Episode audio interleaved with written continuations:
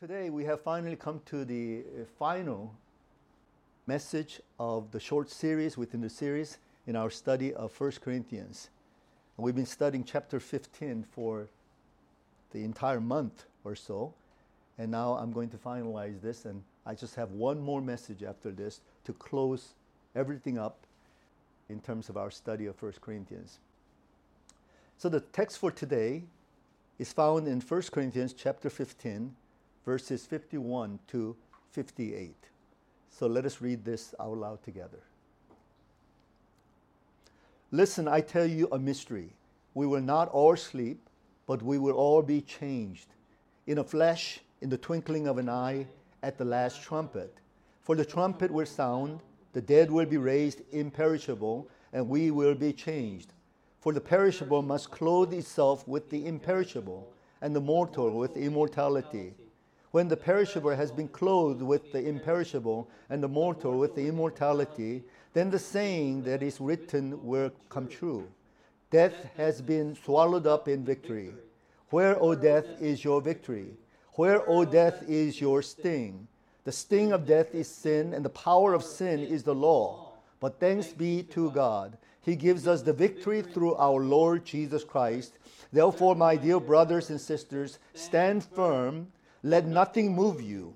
Always give yourselves fully to the work of the Lord, because you know that your labor in the Lord is not in vain. Amen. Amen. Thus far, I've spoken on various themes that are related to the resurrection. And the first theme that I spoke on was on the theme of resurrection witness, or rather, resurrection witnesses. And we know that the 11 apostles, that would be 12 minus 1, Judas Iscariot, because he had betrayed the Lord, but the 11 of them actually witnessed the resurrection of our Lord Jesus Christ. And Paul says that Lord privately also came and sought out Peter and also James, who was not amongst the 12, but he was his own brother that Jesus was going to appoint as the leader of the Jerusalem church. And at one time, in one site, there were 500 of his disciples who witnessed actually the resurrected appearance of the Lord Jesus. And then Paul says, and the least of all the apostles, I'm not even worthy to be called an apostle because I had persecuted the church of Christ, but even I have been called by Christ and given the privilege of witnessing his resurrected form. And then I spoke on the theme of resurrection power. That we're not just talking about the resurrection of the Lord Jesus and the resurrection of the believers to come, but what the resurrection power is able to do is to actually subjugate all the enemies of God that are known as principalities and powers, that are of the angelic orders, that's of the highest spiritual order in the universe. The Lord, by His power, His resurrection power, is able to subjugate all the enemies and even bring destruction to death. And finally, so that God may penetrate into all that He had created, that God may be all in all.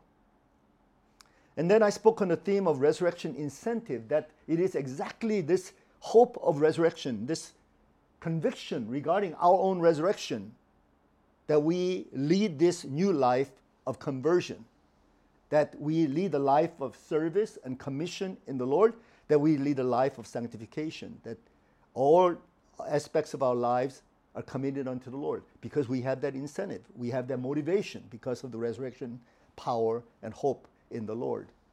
Then finally, last week I spoke on the theme of the resurrection body, that the type of body that we have been promised is going to be amazing. It's going to be something that we could not possibly imagine. But Paul describes it as a body that has immortality, the body that is glorious, body that is so powerful, body that is, is invincible, body that cannot be touched by death or any of the enemies, because all that is of the enemies of God, including death, have been subjugated and will be destroyed. And so, this body that Paul talks about is a body that will be well suitable for our heavenly existence into all eternity in the God's kingdom. Today, I want to speak on the theme of resurrection effect. So, what actually happens during the time of resurrection? I don't know whether you've had a chance to perhaps imagine or speculate as to what might happen on that day when Jesus comes and there's a rapture, or we are all caught up bodily into the air, and there we will be united with the Lord Jesus. What does that picture look like? And so today I want to give you a sort of a, uh, a description uh, or illustration as to what that picture looks like, what would actually happen on that day. And so I've titled the message for today, The Resurrection Effect. First thing that happens, obviously, is that we will be radically transformed. There's going to be a change that will come upon us. And that is the theme of Christianity in general. That the question is how can we be changed? How can we be changed from our sinful, self oriented, worldly orientation to Christ and Christ orientation? How can we be changed? People are always talk about changing their lifestyle. Know, we find ourselves in all kinds of addictions, all kinds of bondages. How can we be liberated from that state and find true transformation? I'm sure all of us who are totally committed to the Lord, we're always seeking for some kind of transformation, some kind of change. That's why we are determined at the beginning of every year to set up a new resolution to the end of this year what kind of changes can happen in our lives, in our family's life, in our ministry, in terms of our vision and goal and our destiny. What kind of change can happen? In verses 51 to 52, Paul says, Listen, I tell you a mystery. We will not all sleep, but we will all be changed in a flash, in the twinkling of an eye, at the last trumpet. For the trumpet will sound, the dead will be raised imperishable, and we will be changed. When Paul talks about this mystery, in Greek it is mysterion. And I shared with the fact that this term mysterion is not something that is so mystical, so, so secretive, so esoteric, like what the mystery religion in the Greek culture was talking about. It's actually something that will be very evident to all Christians. God is not deliberately keeping it a secret, but for a season and time it was hidden from the side of others because no one brought that revelation forth. But through the apostles of Christ now, including Paul, this is brought forth as a revelation. So, revelation is sort of an unveiling of something that is hidden. So, we say mysterion in the kingdom of God has to do with open secret. It's a secret that is really open for anybody to see if they would simply have the eyes to see and apply their faith to the Word of God and uh, in their relationship with the Spirit of God. And perhaps this mystery that Paul is about to talk about is something that's uh, one of the revelations that he described in 2 Corinthians chapter 12. And there he talks about that uh, about this particular man, and we know that he's talking about himself, but he's makes it sound very mysterious. Like I know of a man who was caught up to the third heaven, that is into the paradise, and he heard inexpressible things and he's seen things that are so heavenly and so uh, mighty that no one is permitted to tell.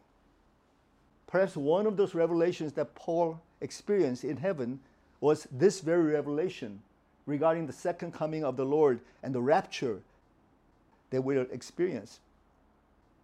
He says, We will not all sleep. And of course, sleep is a, just a figurative way of saying that someone will die, but someone in Christ will die peacefully in this sense because it is, would be like sleeping and then waking up. So he says, We will not all sleep.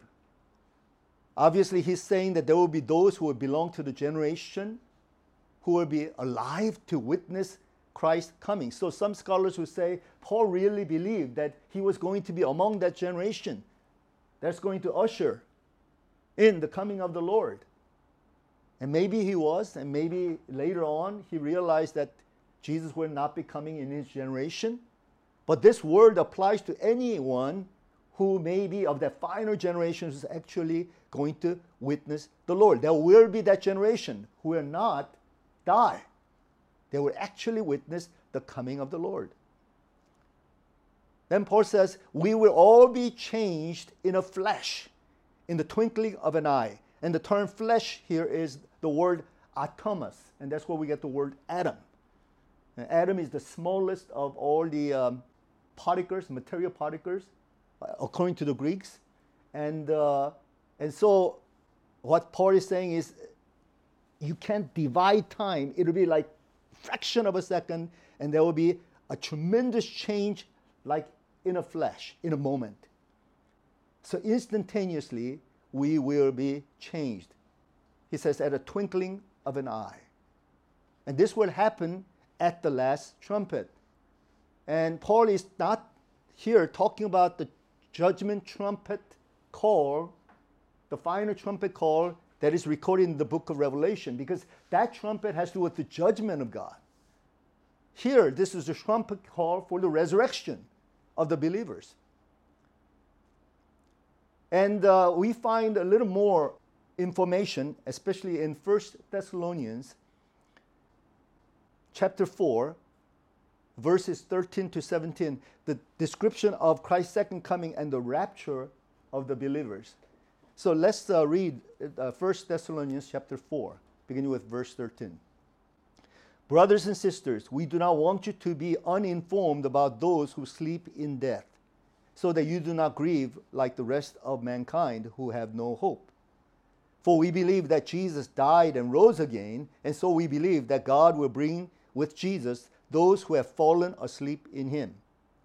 According to the Lord's word, we tell you that we who are still alive, who are left until the coming of the Lord, will certainly not precede those who have fallen asleep. For the Lord himself will come down from heaven with a loud command, with the voice of the archangel, and with the trumpet call of God, and the dead in Christ will rise first. After that, we who are still alive and are left will be caught up together with them in the clouds to meet the Lord in the air, and so we will be with the Lord forever.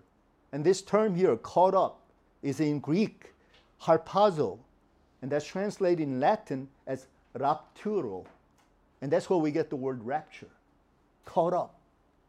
So, along with the second coming of the Lord, there's this, our bodies will be caught up into the sky, and we will bodily meet the Lord in the sky. Now, here, I don't want to get into what is known as the um, eschatology especially trying to interpret the, the contents in the book of Revelation.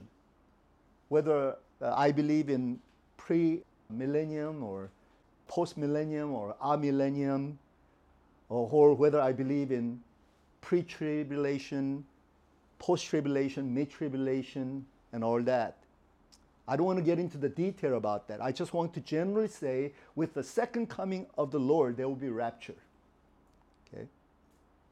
And I want to give you a detailed description as to what will literally happen when we die, what will literally happen when we are resurrected from the dead. First of all, if we would die here on earth, the moment we die, our souls would find ourselves with the Lord in the paradise. Paul said to be away from the body is to be at home with the Lord. And he says, I, I desire more than anything to depart and be with the Lord, but for your sake, he said this to the church in Philippi I, I should be here. I should remain to finish my task on your behalf. And so when we die, our soul will be with the Lord. Here, I want to bring some correctives to the wrong way of thinking that some, and even Christians, have regarding our state of death. There are some Christians, even, who just assume that our souls are immortal. No matter what happens, you know, our souls are going to leave the body and lead a life into everlasting life. And we Christians tend to think that soul has this kind of intrinsic ability to be immortal. But that's not true. That is more of a belief that the Greeks had. But Christians, we do not believe our souls are automatically immortal. Our souls, even the souls, Jesus said, God has the power to destroy. God has the power not only to destroy the body, but He has the power to destroy the souls. So, uh, in order for our souls to gain that kind of immortality, we have to be attached to the Lord. It is only because God allows us to have the immortality, we have that immortality. It's not an automatic thing. Okay?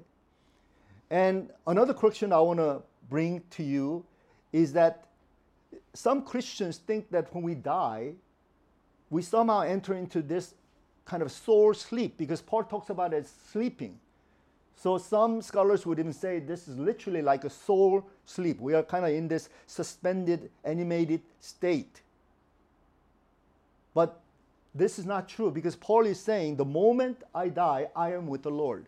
Even Jesus said to this one of the thieves who repented, he said, On this day you will be with me in paradise. He didn't say you'll go through this kind of suspended state until I come back again. He says, The moment you die, you will be with me in paradise. So, what happens?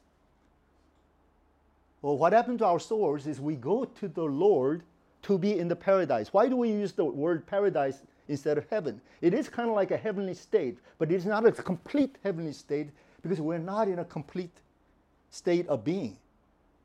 Because we have been separated from our body and our soul now has gone to be with the Lord. But I believe that there's an intermediate state of the soul. Maybe we receive a temporary body. Because obviously we would be able to recognize each other. It's not just a ghostly a recognition, but it is recognition that is bodily. And Jesus has the resurrection body already. So I believe that we will receive some kind of temporary type of body, but this is not complete. And therefore, we are reserved in the paradise. But on the day of his coming, according to what we have just read in 1 Thessalonians 4, that we will join him as he comes. And so our souls and our temporary body, we will join with the Lord and the angelic hosts as they travel from the heavenly dimension into the earthly dimension. And he will be stationed in the air there will be trumpet sound that will be heard, and with the archangel declaring that this is the day, this is the Lord's day, then the resurrection of the dead will happen. So, this is the order and the sequence. First of all, the resurrection of the dead signifies the fact that our bodies will rise and our souls that have traveled with the Lord will be joined with the body. We will become literally spiritually embodied beings. Okay? And so, as our souls meet our body, we become complete. And then we all rise into the air to meet the Lord. But along with that, what happens? As the dead are first rising from the grave, something else happens. Even those of us who are remaining in that generation, we will automatically be transformed into that resurrection spiritual body. Just like those who are dead. Now, the dead, their bodies will be joined with their souls and they will be transformed into the spiritual body. We, with a twinkling of an eye, we will be transformed just like that into the spiritual body. So we'll all be joined together as that one body. And we'll be joined together with Jesus Christ, who is the head over their body. And this is the picture that is given to us. And this being raised from the dead, this rising into heaven, being captured and seized along with those of us who are alive in our bodily, in our soulish state, we are transformed. This is known as the rapture. Now, obviously, in this picture, in this description, both in 1 Corinthians chapter 15 and 1 Thessalonians chapter 4, there's no description of the unbelievers. This is primarily talking about the believers.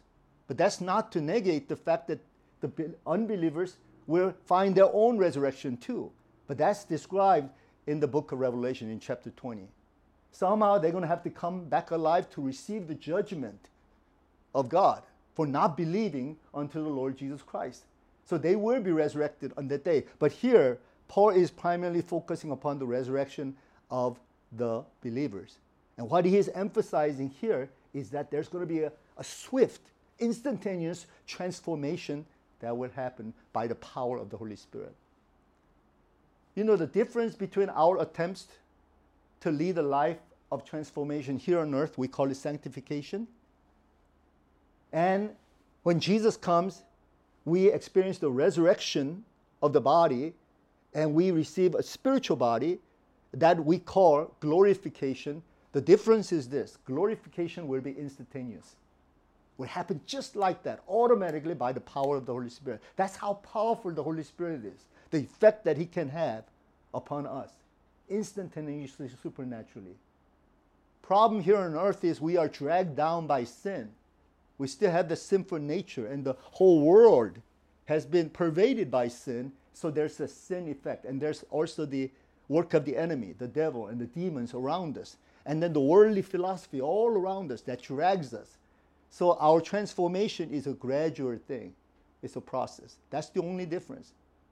But I believe that transformation that we will experience on that day of Jesus coming and our bodies being resurrected and we being raptured on towards Christ to be united with Him, that power is available for us as well.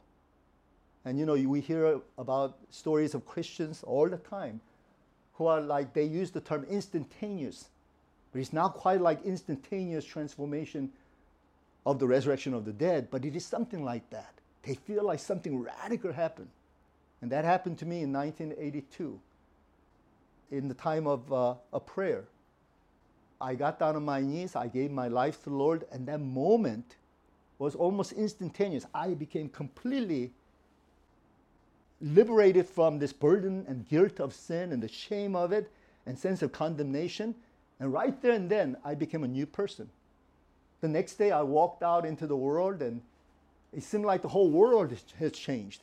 In actuality, I had changed. I had changed inside out, and therefore, the whole world, through my eyes now, and Christ living in me, seeing through my eyes, I saw the world differently. So, we talk about those moments when we are radically transformed like that. And there are people who are so bound by addiction to drugs and alcohol and to, to sex and, and all kinds of life of perversion. There's no way they could get themselves cleaned up except by the miraculous intervention of the Spirit of God. And then they experience this resurrection power of God coming upon them, and they can say, I'm born again. And I'm sure that we can identify with uh, this kind of experience. So, first effect of the resurrection is this change that will come upon us. Second effect is that of being clothed or being endowed with something that is heavenly. Let's read from verses 53 to 54. For the perishable must clothe itself with the imperishable, and the mortal with immortality. When the perishable has been clothed with the imperishable, and the mortal with immortality, then the saying that is written will come true Death has been swallowed up in victory. Paul says, For the perishable must clothe itself with the imperishable, and the mortal with immortality. This concept of being clothed, or Paul would use the word putting on, or a change of clothes. We need to understand that this putting on of the clothes is like putting on of a garment underneath the on top of the undergarment. So, this analogy of the clothing or gowning of someone is, is placing something that is of eternal value upon us who are simply operating in the natural.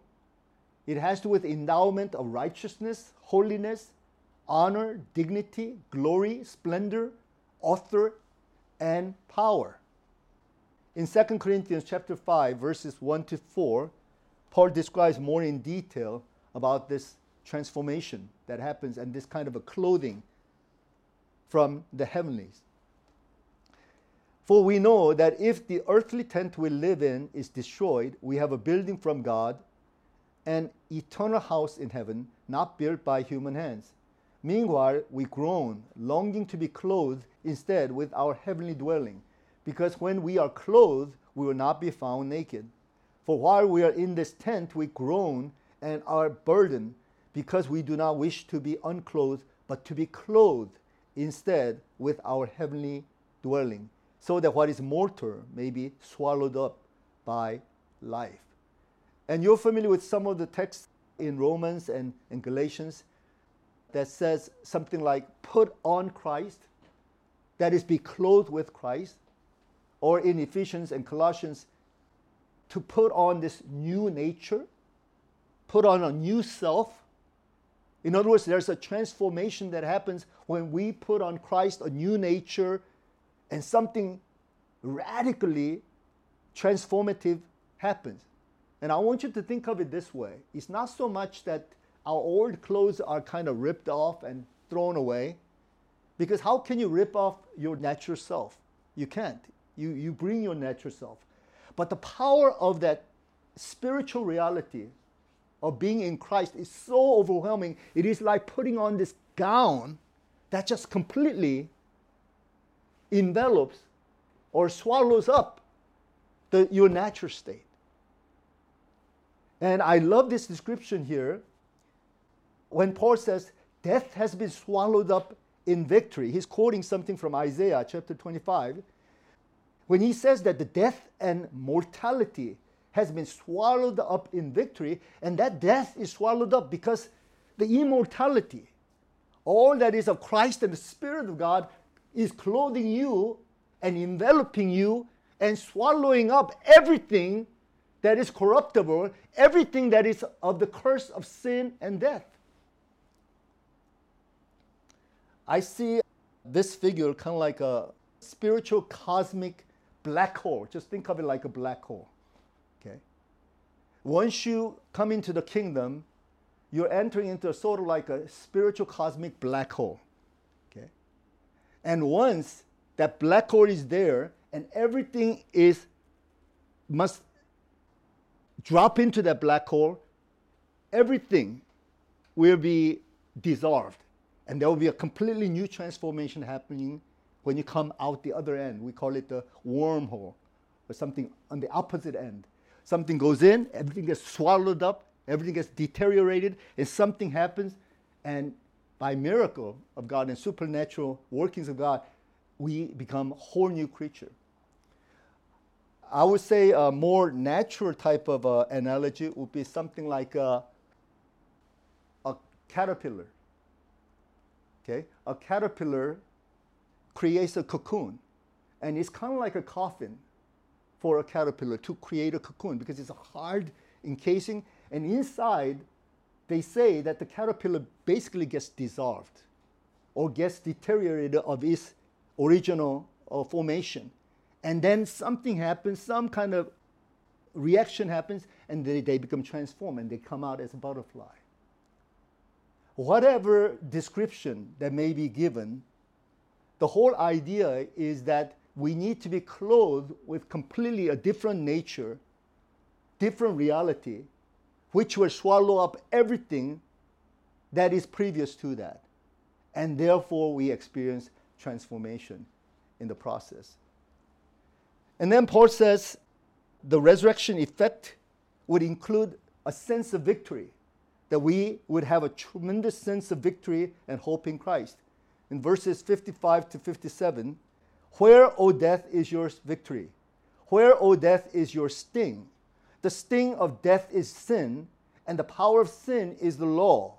But thanks be to God, He gives us the victory through our Lord Jesus Christ. Where, O death, is your victory? Where, O death, is your sting? That's found in Hosea chapter 13. But it sounds so poetic. And uh, Paul is being deliberate about this poetic way or rhetorical way of expressing this. He's actually personifying death here. Death is like a figure, like an enemy, like a monster. And he's like a, like a little David taunting the Goliath, the giant monster of a man. Paul is taunting this death, which is so much more powerful and so humongous. And yet, Paul had the audacity to taunt at death. And what he's saying is, it seems like death has the victory because of its sting. And this is an analogy of a bee or scorpion with its sting. And he says the sting of death is sin. Why is the sting of death sin? Why is sin the sting of death? Because without sin, death will be nothing. It is because of sin, death will have its power. So many people are afraid of the unknown. What happens after we die? How will we die? What is the nature of death? They're so afraid. Why? Because we're still holding on to the sinful way of thinking. We're so plagued by sinful way. We are so afraid of death. And of course, there's this fear of judgment that happens. Oh, if I die and if there is life after death, I will be judged because I have not given my life to the Lord. And then, of course, there's a constant plague of guilt and shame that's related to sin. And that's like a death sting. So, the sting of death is sin. And then he makes this comment the power of sin is the law. What? The law is what actually powers the sin?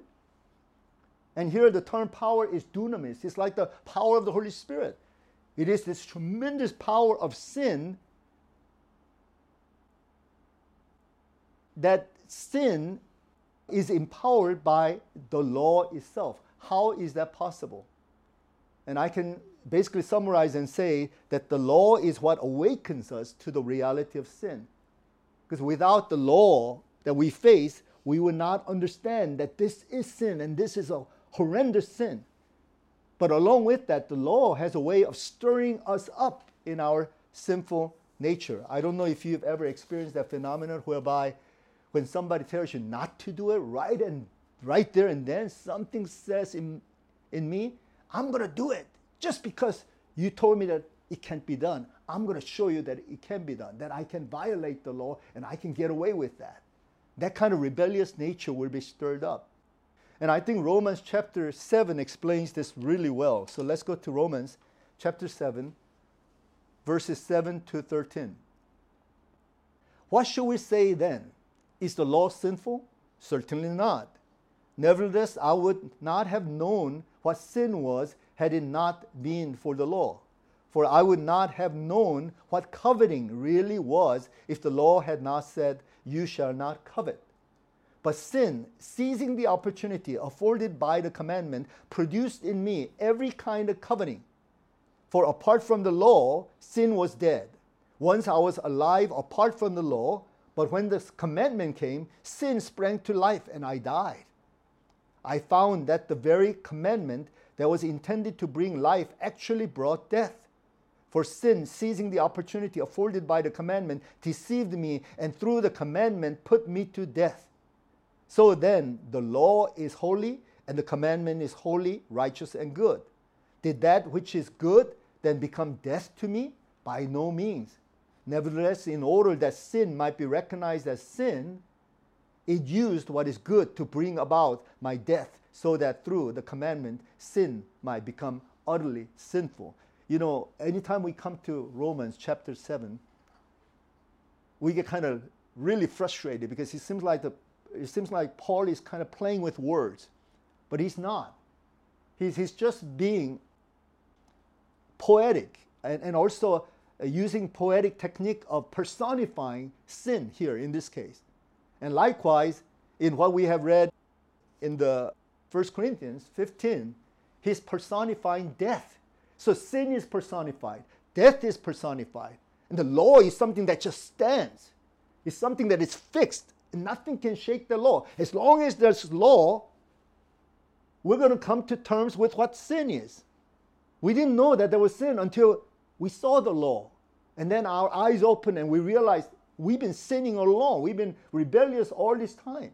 And not only that, in place of the law, something happens and it has a way of stirring our rebellion, stirring our disobedience, stirring all that is of evil.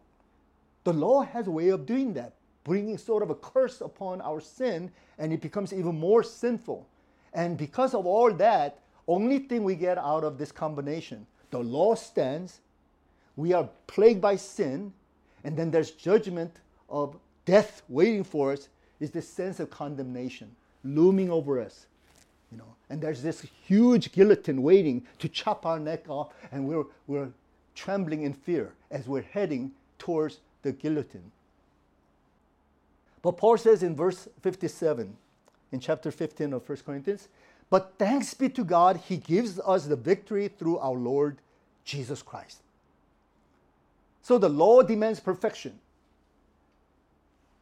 Our sin condemns us to death. And this death, with this sting, has victory over us. But what we see is that Jesus has met the demands of the law. He lived this perfect life on earth. Nobody could point to Jesus and says he violated the law. He was sinless. He was a human being. He, he had the option to sin if he wanted, but he remained sinless. And in addition to that, he dealt with death. He paid for the penalty of death. So, how does that remove the sting of death? Well, it's something like this. Have you ever been stung by a bee? Anna, have you ever been stung by a bee? Have you ever seen somebody getting stung by a bee? Well, this is what happens. I actually saw this, so I, I know that this is true. Okay? A bee lands on somebody's body part and stings. Once the bee stings, the one who receives that sting will be a victim of the sting. You're going to go through pain. And if you've been stung by a, like a horsefly, huge horsefly, then it is so painful. I remember one summer as a Boy Scout that we, we went to this area where it was known for horseflies. And we were all very scared that we are going to get stung. So we had all these sprays, we had these long sleeves, and we were all prepared, but some of the kids got stung. And once you get stung, that will just begin to create a sort of like huge rash, and then you'll be bloated like this, and you will be scratching, you'll be irritated, you'll be in pain for a few days because of that. But one thing about the bee sting is this once the bee stings you, what happens is he leaves the stinger inside of you so that the bee has lost its sting. It cannot sting anymore. We may see the bee flying around everywhere, but he can't threaten us because he's lost his sting. So if we can recognize the bee that has lost his sting, we can taunt that and say, "Oh, bee, you have lost your sting. Come and come and bite me. Come and sting me." It would have no effect. And it is like that. Jesus took the sting of the giant bee called Satan. And that sting had death venom in it. And Jesus paid for all that the giant bee called the devil would want him to have. And so the devil itself and death itself has lost its sting. Perhaps Paul is talking in this language. I don't know if he examined bees carefully and understood this is what happens. But somehow he was saying that that sting is no more. And by the way, sting is only a sting. That's it. After the sting, we will be revived, we will be resurrected, we will find ourselves victorious over death. And that's what the power of resurrection is all about. Final effect of resurrection is this. If we are truly understanding the power of the resurrection, power of the resurrection to change us, to endow us with all that is of holiness and righteousness in Christ. Power of the resurrection to give us victory and that we know that we have victory in Christ. Even our death, even the death passage that we go through, we don't have to be afraid because once we die and we'll go through that anguish, we'll come out the other side. We'll be in paradise with the Lord, and one day we'll be joined together with our bodies, and we will be resurrected from the dead. All these are the resurrection effects. But the fourth effect, I believe it is the most important, most relevant for all of us today. That is we are truly motivated and challenged in the Lord because of that resurrection hope and power. In verse 58, therefore, my dear brothers and sisters, stand firm. Let nothing move you. Always give yourselves fully to the work of the Lord, because you know that your labor in the Lord is not in vain. Paul says, first of all, stand firm. Let nothing move you. I believe this is so important for us Christians learning how to stand firm in faith instead of shaking with the wind and the current and all kinds of changes that's happening. Look at what's happening in the body of Christ, even, even in the past uh, two and a half years with the pandemic. Pandemic had a way of stirring all of us up. And so people who are going to be stirred and, and moved, and they're moving out of the church. They're moving out of worship. They're moving away from Christianity and they say, wow, you know, why, why bother trying to stand up against, against the forces of the enemy? Why don't we just kind of flow with it? Why don't we just go with it? And they're compromising with the ways of the world. We see that all around us. Pandemic has caused so many Christians to be shaken, shaken of their faith, and they've lost the sense of firm footing. And this is exactly what Paul is talking about. Because we believe in the resurrection, because we believe in the truth of Jesus Christ, we have to stand firm. We can't be shifted. We can't be influenced by the society. We can't be influenced by the events and the currents of what's happening today.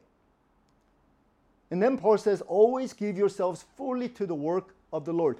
Holding on to your faith is important, but we have to do something practical. We have to be fully devoted to the work of the Lord. Instead of being busybodies, instead of just uh, you know pointing our finger at other people, and instead of seeing what is not being done, we have to be faithful in the works of the Lord. And then Paul says, because you know that your labor in the Lord is not in vain. Ultimately, all our works will be rewarded, all our works will be commended by the Lord.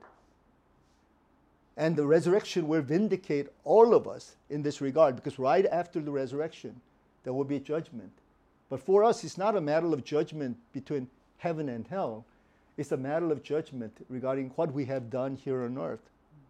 What kind of works we've done, what kind of works of righteousness we have done in the name of Jesus Christ. And Paul says, Your labor in the Lord is not going to be in vain and you should work as though it will not be in vain. In other words, we need to be conscious of what we're doing in this work, that this will have an effect on that day. After the resurrection, there will be judgment for what we have done. We will be held accountable on that day. And therefore, do not work as though you're working in vain, because our work is not in vain. Our work will be richly rewarded by the Lord, and there will be a great commendation of the Lord on that last day. Amen? Amen. Amen. Let us pray.